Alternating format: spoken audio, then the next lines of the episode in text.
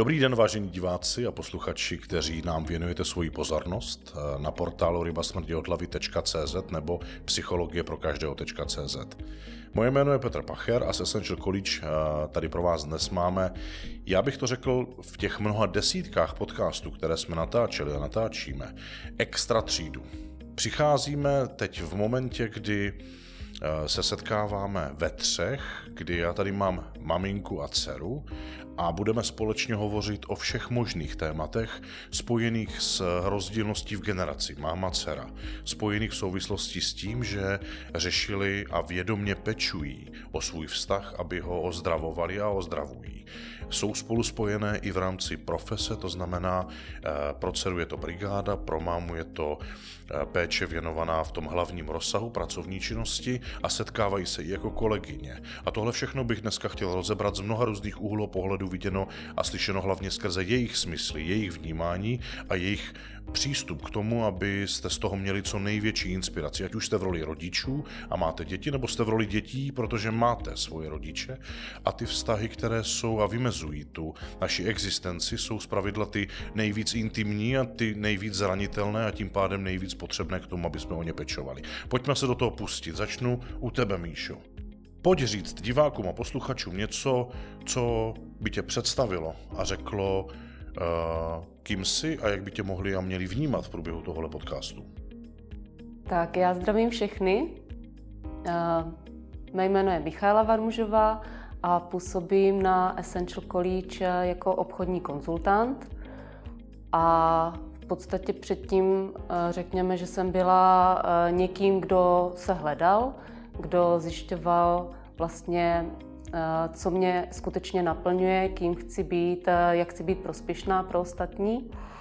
A hlavně teda v roli mámy, což považuji za svoji nejdůležitější roli, kterou mám v tomto životě.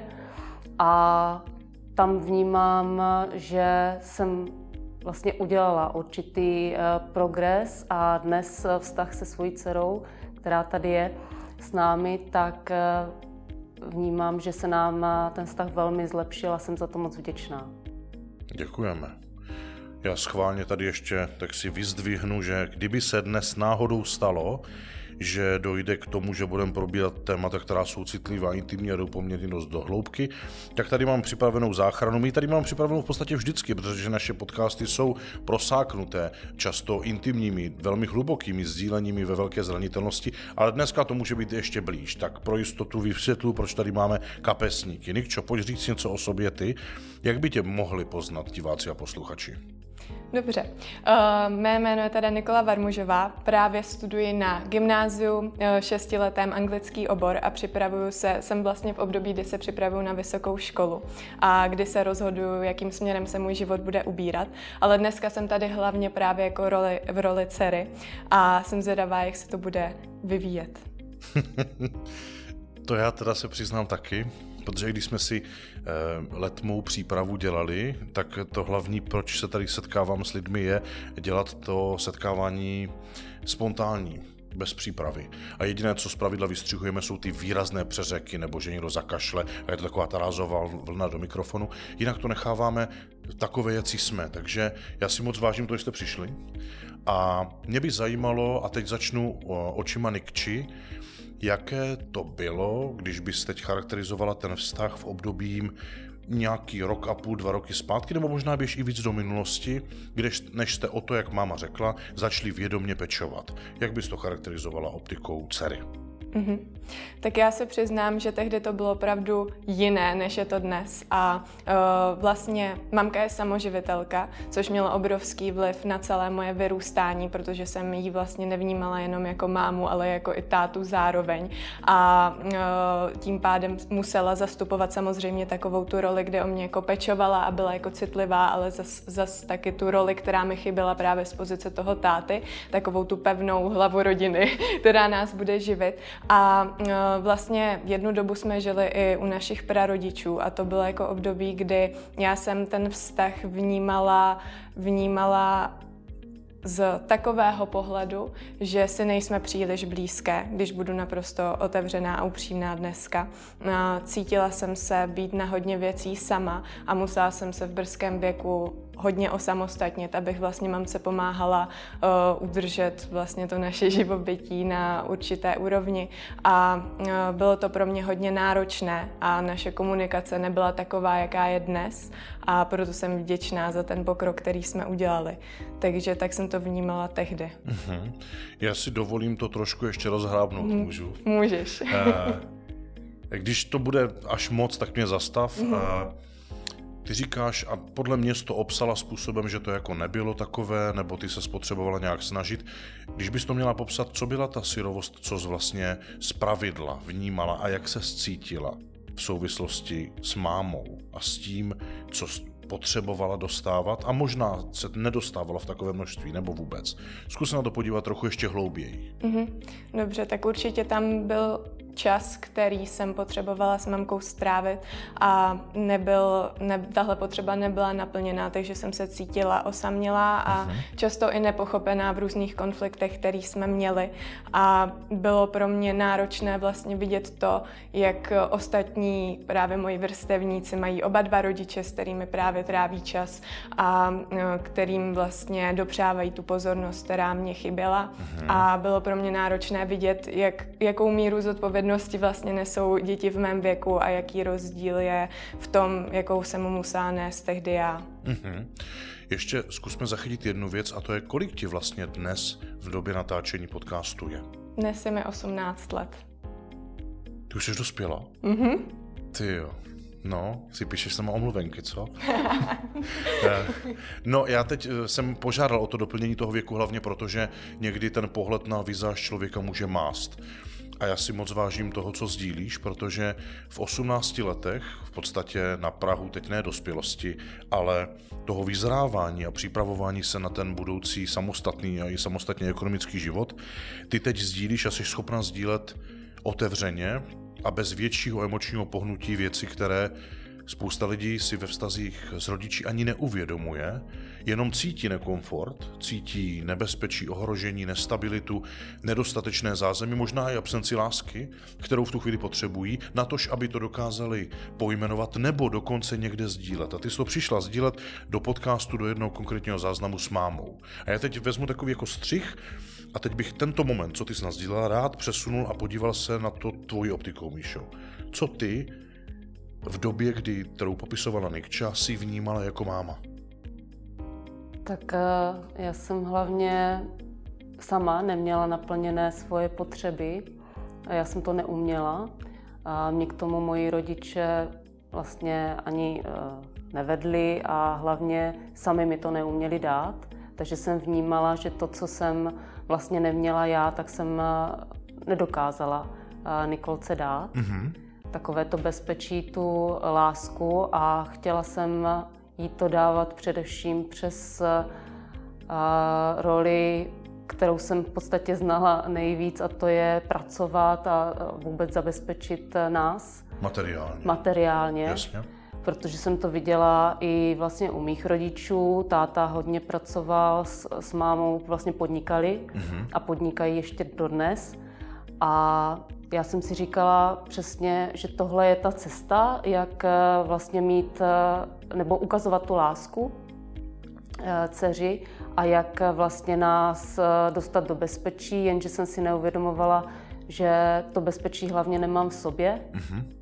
A tudíž to, co vyžaduju vlastně od Nikolky, aby plnila, aby se dokázala v životě osamostatnit, tak já jsem jí tam tu podporu nedávala takovou. Uh-huh. Nedokázala jsem to. Uh-huh. A dneska zpětně, když to vidím mnohem jasněji, tu minulost, tak e, mě napadá, že vlastně jsem o to vděčnější, že ty věci můžu dnes změnit a měníme je, měníme je společně.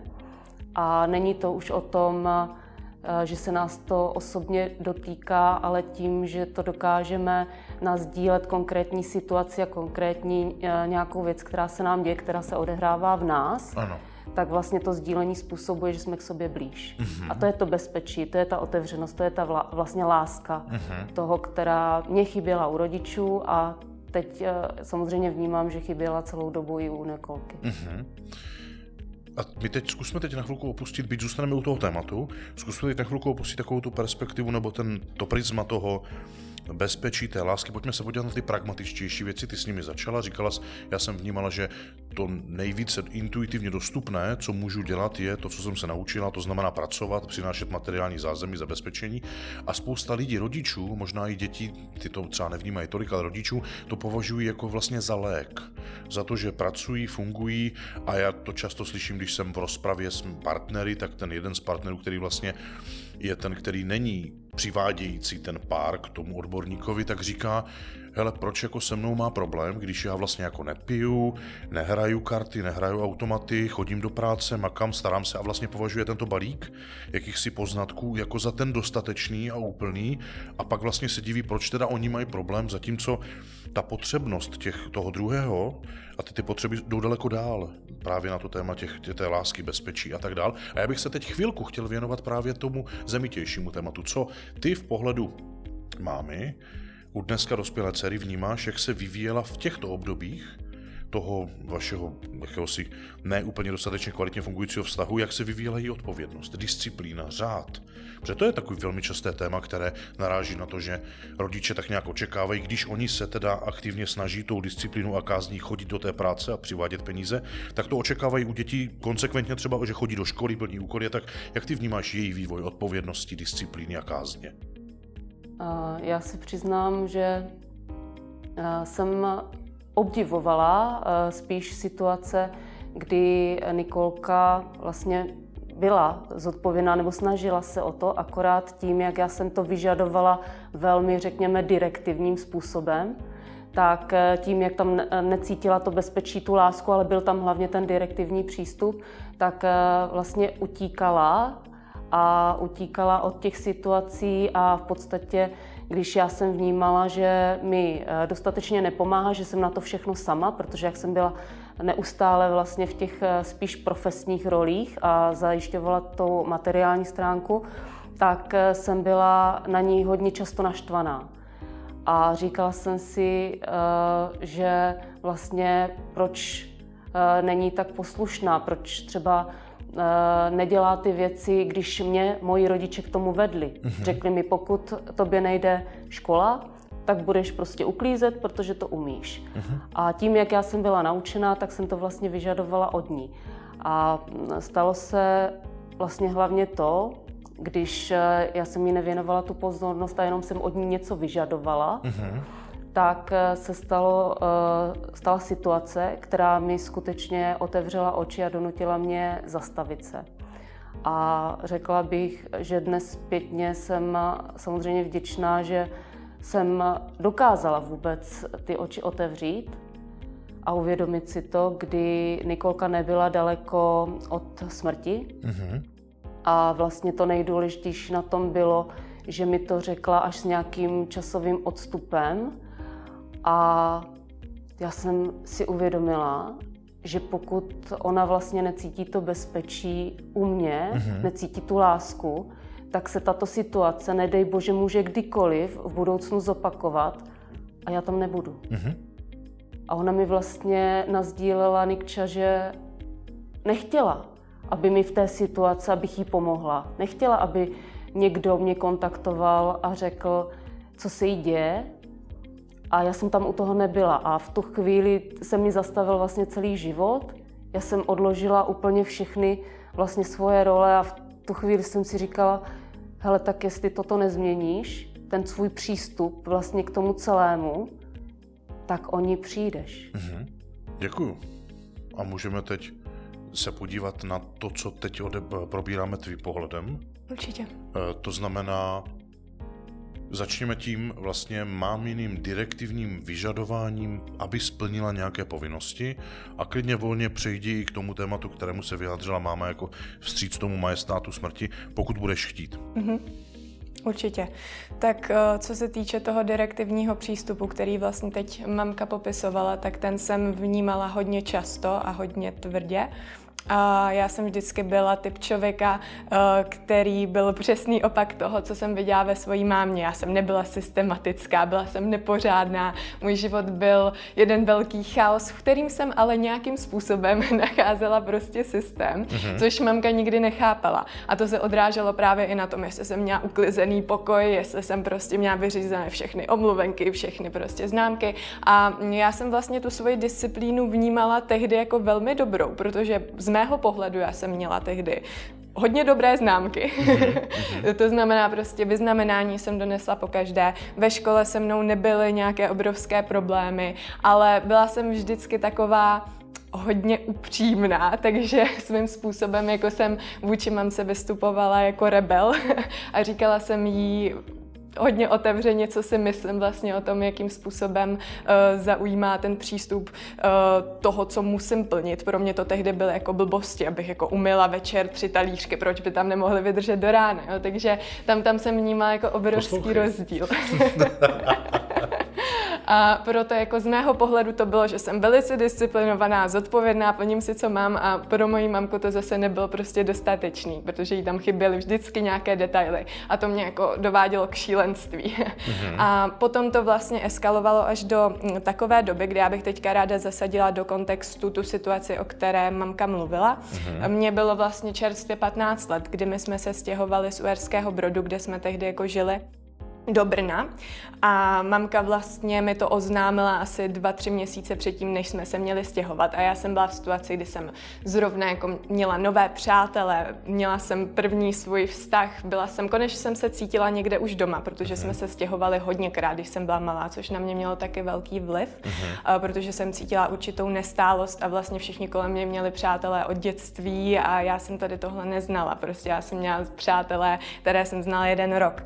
No a když mi mamka vlastně oznámila, že se stěhujeme, tak pro mě to znamenalo naprosto vytrhnutí prostě z mého světa, který jsem si zrovna jako vytvořila. Mm-hmm. A proto jsem mamku tehdy fakt nesnášela. Nesnášela jsem to rozhodnutí, co udělala a nechtěla jsem jít do Brna, přestože mamka vlastně říkala, že je to pro mě nová příležitost, poznám víc lidí, budu mít lepší uh, vzdělávací možnosti, můžu dělat volejbal na vyšší prostě uh, úrovni, protože jsem tehdy právě dělala volejbal.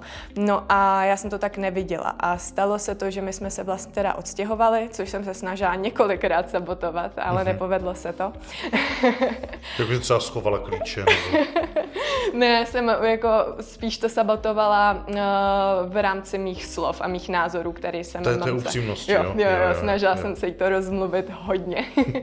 a uh, vlastně nepovedlo se to a objevila jsem se v Brně. Uh, měla jsem vlastně um, um, nebo byla jsem v takové situaci, kdy jsem zatím neznala svoje spolužáky, neměla jsem zatím nějaké jako hlubší vztahy s nimi, neznala jsem to prostředí a moje rodina vlastně pochází jako z okolí Zlína a Bojkovic, takže pro mě byly taky hodně daleko. A jelikož ten vztah s mamkou byl založený na tom, že jsem nesnášela, že jsme se tam uh, vlastně odstěhovali, tak jsem se cítila hodně osamělá a snažila jsem se co nejvíc vracet prostě za svými přáteli, taky se mi zrovna rozpadl můj tak takový první vztah, který pro mě jako něco znamenal. Uh-huh. A e, procházela jsem si tady tím vlastně sama. A to, to pro, právě všechny tyhle ty okolnosti vedly až k té události, kterou mamka popsala.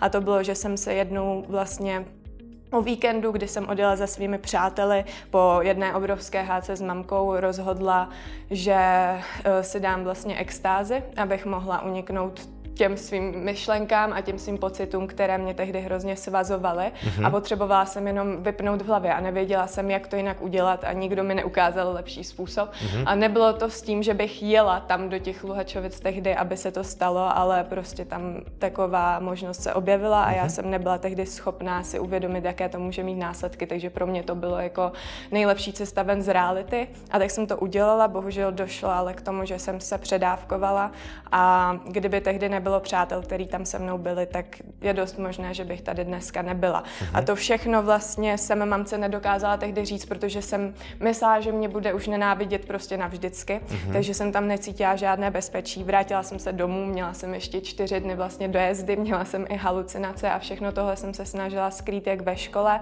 tak doma. A potom o tři měsíce později, kdy vlastně tady ta naše situace s naším vztahem eskalovala, tak jsem se rozhodla, že je to vlastně taková poslední, poslední záchrana, když to mámě řeknu, aby se něco opravdu zásadně změnilo. Což jsem teda udělala a což se teda stalo. Moc děkujem za to otevřené sdílení. Obou dvou teda. Uh, ať už byla historie jakákoliv, a vy jste tady určitě ani jedna z vás dvou neuvedla celý ten e, příběh, celou tu genezi těch událostí a tohle jsou střípky, které jsou hodné jako sdílení a za to moc díky. Pojďme se teď podívat na to, že ve vašem životě, ať už samostatně každé z vás, tak i e, generačně v souvislosti máma a dcera, došlo k několika významným změnám za poslední chvíli.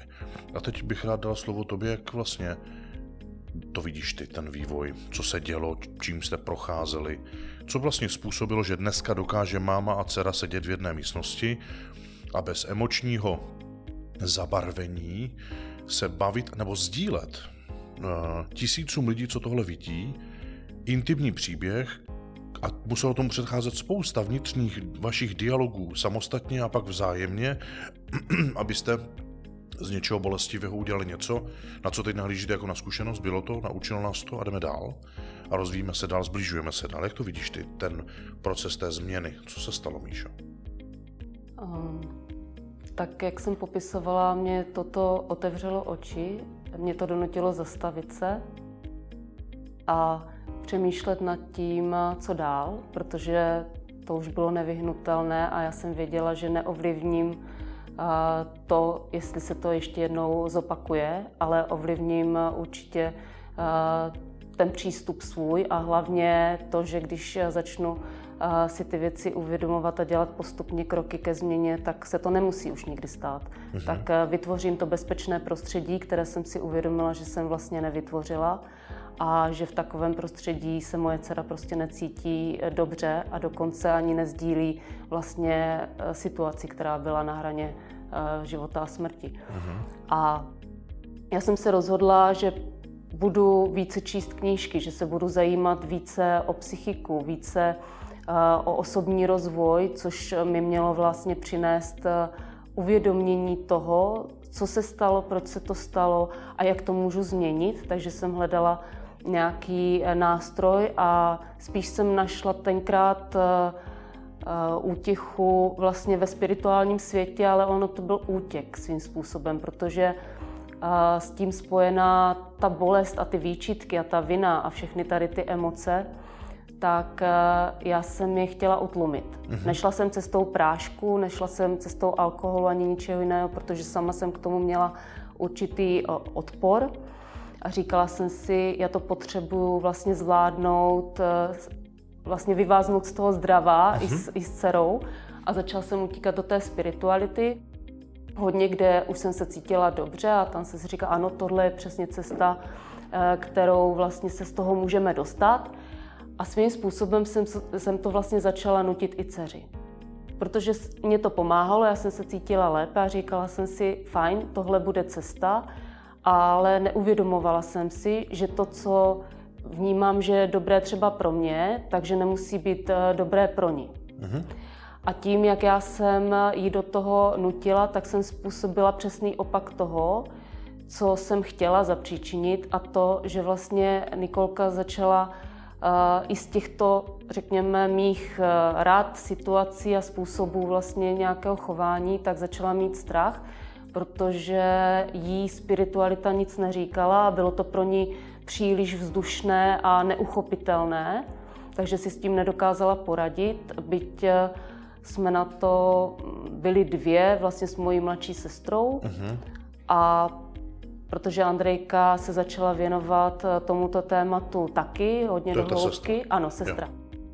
Tak eh, jsme si říkali, bude úžasné, když tyto techniky, které my se teď učíme, tak se vlastně naučí i Nikolka. Akorát jsme si obě neuvědomovali tu hranici vlastně toho, kde je takové to dobro, které chceme spáchat, ale zároveň vlastně jsme to eh, neuchopili správně a Nikolka začala mít eh, vlastně úzkosti a nějaké, řekněme, stavy, s kterými já jsem si nevěděla rady. Mm-hmm.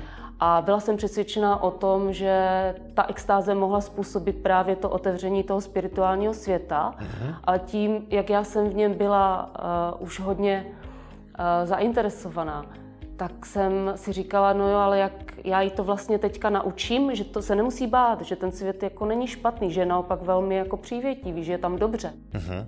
Ale nedá, nedalo se to uchopit. Uh-huh. Děkuju. A co ty? Jak se v tomhle, jak se v tom vyvíjel tvůj pohled, nebo jak to probíhalo tvým pohledem dnes? Já tam mám ještě nějaké vlastně časové uh časové díry, které bych ráda vyplnila. A to je vlastně po tom, co jsem oznámila eh, mámě tu situaci s tou extází, tak jsem viděla první velkou změnu, kdy v podstatě ta reakce nebyla taková, že by mamka vlastně mě seřvala a řekla mi všechny ty věci, co mi říkala v hádkách dřív, ale reagovala poprvé úplně jinak, jako s naprostým, zaprvé teda šokem, ale pochopením a snažila se, od té doby se začala snažit opravdu jako komunikovat se mnou a vyjadřovat mi, že jí můžu říct cokoliv bez toho, aniž by mě za to soudila. A já jsem se začala vlastně zajímat v té době o psychologii.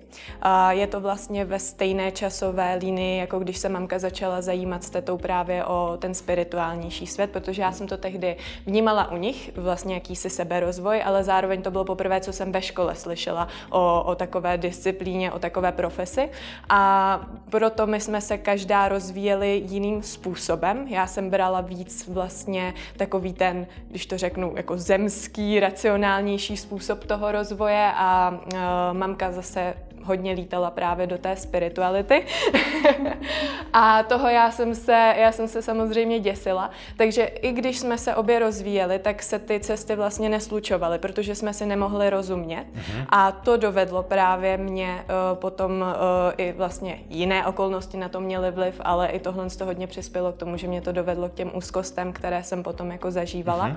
A tam byl další milník, který se vlastně, který se vlastně uh, udal dál a to, že mamka tam byla celou dobu pro mě, protože to trvalo několik měsíců. Každý den vlastně jsem sváděla velké boje se svojí hlavou. Nevěděla jsem, jak to vyřešit, snažila jsem se najít spoustu způsobů, jak s tím pracovat, ale potom jsem zjistila, že to vlastně pomáhá jenom na ty, na ty důsledky, ale neřeší to tu příčinu, takže vlastně ty úzkosti jsem měla dál, jenom nebyly tak šílené jako, jako ze začátku, uh-huh. ale dál mě to vyčerpávalo a v podstatě jsem přestávala mít chuť k životu uh-huh. postupně a tam jsem vnímala tehdy mamku poprvé jako obrovskou oporu, která se mnou stále jako v každé té situaci, kdy jsem potřebovala a která respektovala to, jak se cítím a co potřebuju k tomu, aby mi bylo líp uh-huh. a proto jako tam odem pro mě teda uh, začal ten vývoj toho našeho společného rozvoje a toho našeho vztahu. Mm-hmm. Hezké. Co dál, Míšo? Jak to pokračovalo? Hmm. Já vlastně jsem vnímala, že jsem se přiblížila svojí dceři, akorát pořád mi tam chybělo uh, ten nástroj, uchopit to tak, aby se to už nikdy nemuselo opakovat, aby mm-hmm. vlastně si moje dcera dokázala poradit v životě v jakékoliv situaci, protože i když já jsem šla spíše tou cestou uh, proti zdi v uvozovkách, v momentě, kdy jsem našla něco, v čem mi bylo dobře, protože jsem spíš vnímala svůj život, který, kdy jsem prošla spoustu vnitřními bolestmi uh, skrze minulost, řekněme nějakou, tak jsem si říkala, Eh, dobře, ale jak jí to vlastně naučit? Jak ji naučit, aby v životě, i když se odstěhuje do Ameriky nebo někam odejde, tak eh, aby ten život zvládla, aby vlastně byla dostatečně silná, samostatná a v jakékoliv situaci byla třeba i ochotná mi zavolat a říct, hele, mami, něco se mhm. nepovedlo, ale já jsem se k tomu postavila tak a tak. A toto mi velmi chybělo, takže jsem začala číst různé časopisy, knížky o seberozvoji a hledala jsem tam tu odpověď. Hledala jsem tam ty možnosti, jak vlastně ještě víc náš vztah posílit, jak se třeba jako rodič vlastně možná dovychovat, dovzdělávat, protože mm, mi vlastně moji rodiče nebo vnímali mě, že se nedokáží o Nikolku postarat A já že jsem si to, moji rodiče, jako, že se nejsi ano, schopná postarat. že se nejsem Jasně. schopná postarat. Hodně nám, eh, je pravda, že nám hodně pomáhali eh, finančně a starali se o Nikolku v době, kdy já jsem vlastně procházela, řekněme, nějakým taky těžkým, hlubokým obdobím.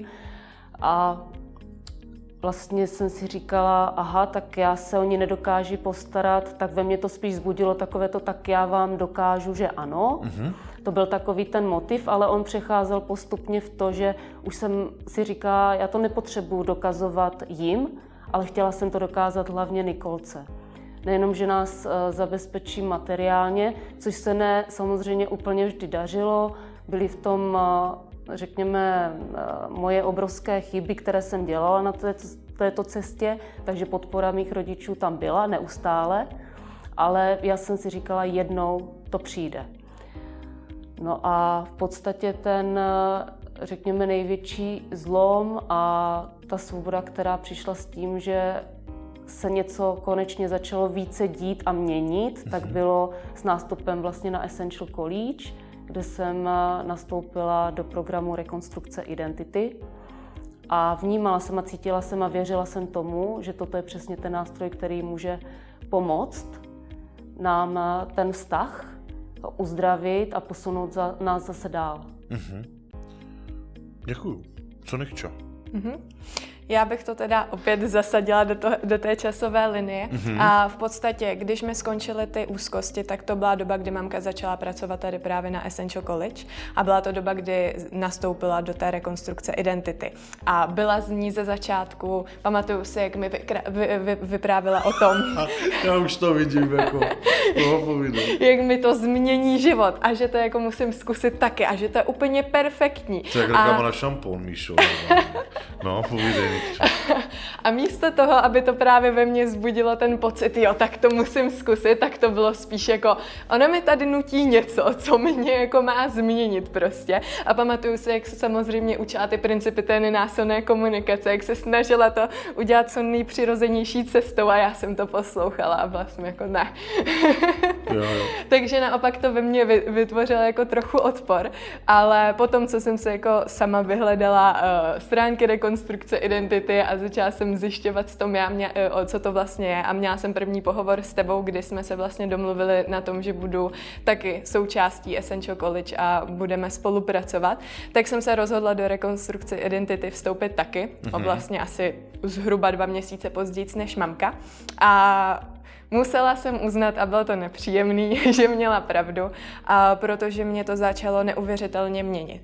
Ale teď bych ráda spíš řekla to, jaký vliv to mělo na náš vztah, protože ze začátku... Pardon, no. ještě udrž tu myšlenku, mě by zajímá, jak je to zpátky od teď? Kdy, kdy se tohle to dělo? Rok a čtvrt. Rok a čtvrt, OK. Děkuju. Rok a čtvrt zpátky. No, povídej, mm-hmm. jaký to mělo vliv na váš vztah? Mm-hmm. Ze začátku nás to totiž hodně rozbilo. A měla jsem pocit, že jsme si ještě dál, než jsme byli kdy předtím, protože vlastně do té doby jsme ten seberozvoj sice obě nějakým způsobem praktikovali, ale hodně ještě na povrchní úrovni. A re- rekonstrukce identity nám vlastně umožnila jít hloubš, než jsme si vůbec dokázali představit, že jako musíme jít, nebo aby, abychom se uzdravili připravili, musíme mm-hmm. jít. A to jsme teda obě podstoupili. Bohužel tehdy ale jako jsme se museli srovnat se spoustou témat, vlastně, které, které se vyplavily na ten povrch, které jsme si museli přiznat, vypořádávat se s pocity vlastně viny, s nějakou jako zodpovědností, s tím, že teďka teda jsme si to uvědomili, zvědomili a musíme to změnit. A to nás ze začátku ještě trochu oddálilo. A bylo tam vlastně období, kdy já jsem měla pocit, protože mamka uh, vlastně šla do hloubky ještě víc než já, protože je i starší než já, takže měla daleko víc témat, které potřebovala řešit.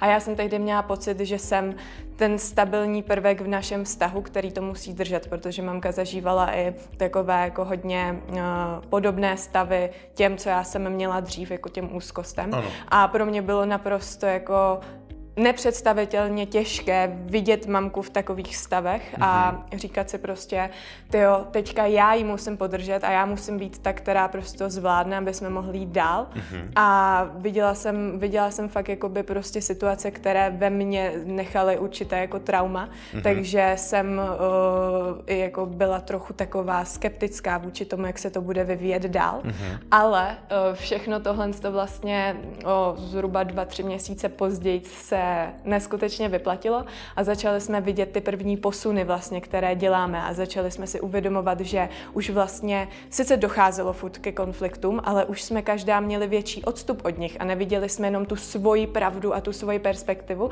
ale začali jsme vlastně rozumět i té druhé díky vlastně sdílení a tomu porozumění, které jsme prohlubovali.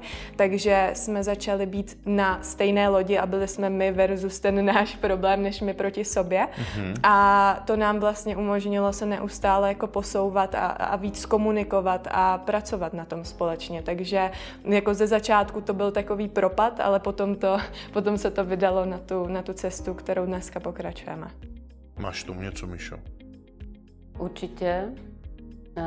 Mně napadá to, že já jsem nejenom, že jsem za to vděčná, ale vidím ten progresy u Nikolky, že když jsem přestala ten direktivní způsob zavádět, ale naopak začala jsem chtít pochopit to, jak se na to dívá Nikolka, jak vůbec na to naše fungování a vůbec celkově dát prostor tomu, že nejenom, že já mám pravdu, mm-hmm. ale že ta pravda může být uprostřed a že každá to můžeme vnímat jinak mm-hmm. a můžeme mít odlišné názory, ale nemusíme být ve střetu kvůli tomu a nemusíme vlastně nechat tu situaci dojít daleko, že bychom utíkali, protože ty chvilky tam byly, to jsme vnímali a byla i situace, kdy vlastně byla docela dost rozostřená ta situace a Nikolka se sebrala a odešla pryč a já jsem tam seděla doma a teď v hlavě mi běžely různé myšlenky a říkala jsem si, ne, ona se vrátí. Ona se určitě vrátí, protože tím, jak jsme v tom programu, tak vlastně jsem mi věřila, že to uvědomění tam přijde mm-hmm. a že si o tom promluvíme, jakmile přejdou ty, ty hodně divoké emoce. Mm-hmm. A taky se stalo, skutečně, a to mi dávalo sílu. Sílu pokračovat a věděla jsem, že to stojí za to. No, to jsou pecky teda mm. holky, vám řeknu. Já jsem, když jsme se připravovali, tak jsem eh, nastínil, kam bych to chtěl vést a já vám moc děkuji za to, za to hluboké sdílení. Já bych vlastně teďka v podstatě v závěru vás jenom vyzval k dvěma věcem. Ta první je, jestli byste každá za sebe řekli, kým dneska tou optikou současnou i v porovnání s tou historií, kterou jste odžili, kým dneska jste. Nikčo. Začneme u mě, dobře. Já bych řekla, že jsem daleko vědomější člověk, než jsem byla před, před lety. A vnímám to tak, že jsem se naučila situace, které se mi dějí, vnímat z více perspektiv a uvědomit si, že tady jsou proto, aby mě něco naučili a že mě můžou dál posunout. A naučila jsem se vlastně nesoudit emoce, které prožívám, ale spíše pochopit a vlastně nějakým způsobem hledat ty potřeby, které na ně navazují a to mi umožnilo žít mnohem jako šťastnější život. Takže řekla bych, že dneska jsem člověkem, který se vyzná sám v sobě a stále jako poznává určité nové jako stránky sama sebe, protože se ještě stále vyvíjím a jsem v procesu dospívání, takže jsem zvědavá, co mi ten život přinese. jsem v procesu dospívání. Hezký, Ale No, abych to zhrnula, tak jsem člověkem, který se teďka vyzná sám v sobě a to mi hrozně pomáhá v tom ozdravovat své vztahy a právě jako hlavně vztah s mamkou. Mm-hmm. Moc děkujeme. Kým seš ty dneska optikou tvýho životního příběhu, Míšo? Já jsem určitě dneska jistějším člověkem. Jistějším v tom, že vlastně dělám rozhodnutí, dělám určité kroky vlastně ve vztahu s dcerou, což je to nejvíc, co mě ukazuje, že to dělám správně, protože se přibližujeme. A zároveň vlastně díky rekonstrukce identity mám nástroj, jak ozdravit vztah nejenom s ní, ale vůbec celkově i v naší rodině. A vidím ty vzorce, které jsem tam sebou vlastně si nesla a které jsem otiskovala do Nikolky. A najednou, když jsme v tom společně, tak máme zájem pomáhat obě. Obě tím, kým jsme se dneska stali a chceme být prospěšní i díky našim příběhům, které vlastně jsme si eh, odžili a věříme, že takhle to půjde dál a že jednoho dne vlastně budeme si sami sobě příkladem a někým, kdo je samostatný vlastně a kdo zvládá svůj život. Mm-hmm. To je moc hezké. Děkuji vám za, za to sdílení. Já bych teď chtěl tu druhou věc a to je netradičně uchopené rozloučení, protože já vždycky, když tady mám hosta, tak ho žádám, aby divákům a posluchačům sdílel nějaké poselství. Takové, takové to, taková ta esence z toho dnešního výstupu, aby si ten divák, kdyby si měl odnést jednu jedinou věc, tak co by to bylo? A vyzvu ho. A vás teď vyzvu k něčemu jinému. Já bych vás chtěl poprosit, aby teď jste si vzájemně nazdíleli poselství, co byste chtěli, aby si ten druhý, tedy od Nikči směrem k mámě, od mámy k Nikči, co byste chtěli, aby si ten druhý odnesl z toho, co jste s ním doteď a sami zažili pro budoucnost. Mm-hmm. Začínáme u mě. Jo, tak já to střídám, no. Dobře. Uh, já bych chtěla, aby si z dneška odnesla radost společnou, protože to, že tady dnes sedíme a jsme schopné říkat vlastně světu o tom, co jsme prožívali a že to nebylo jednoduché, jako neuvěřitelné, to vnímám jako obrovský progres. Takže já nechci nic jednoduššího, než aby jsme pokračovali v našem vztahu, v kontextu našeho vztahu, tak, jak vlastně jdeme teď a to je moje poselství. Mm-hmm. Děkuju. A wow. třeba využijeme i ty kapesníky, co jsem si tady nachystal. Já moc děkuji Niky za to sdílení a vůbec za to, že jsi byla ochotná i sem přijít a vůbec za to, že máme takový vztah, že mi pomáháš na něm, na něm pracovat. Není to jako vždycky jednoduché, ale chtěla bych, aby si odnesla dnes odsud to moje vědomí, že já tě obdivu, mám tě strašně moc ráda a jsem si jistá, že ty to v životě, to, co si vlastně uh, při, zadáš, že chceš dokázat, tak já nemám jediných pochyb, že to dokážeš. Hmm. Díky. to je pecka dneska, co?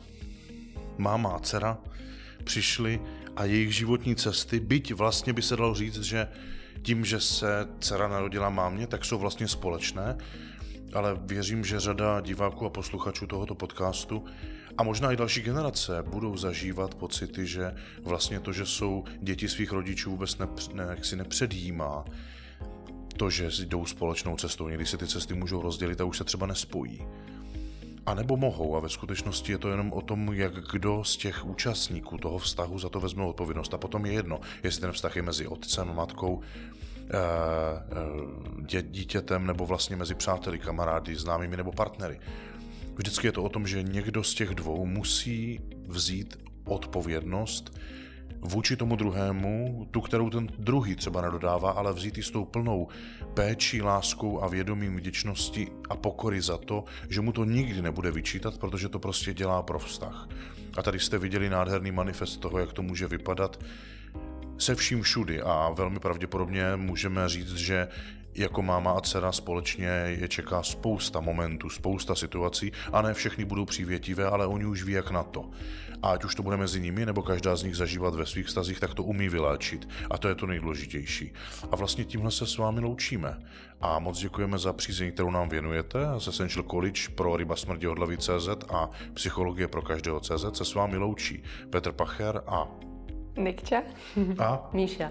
Děkujeme za pozornost. Mějte se hezky.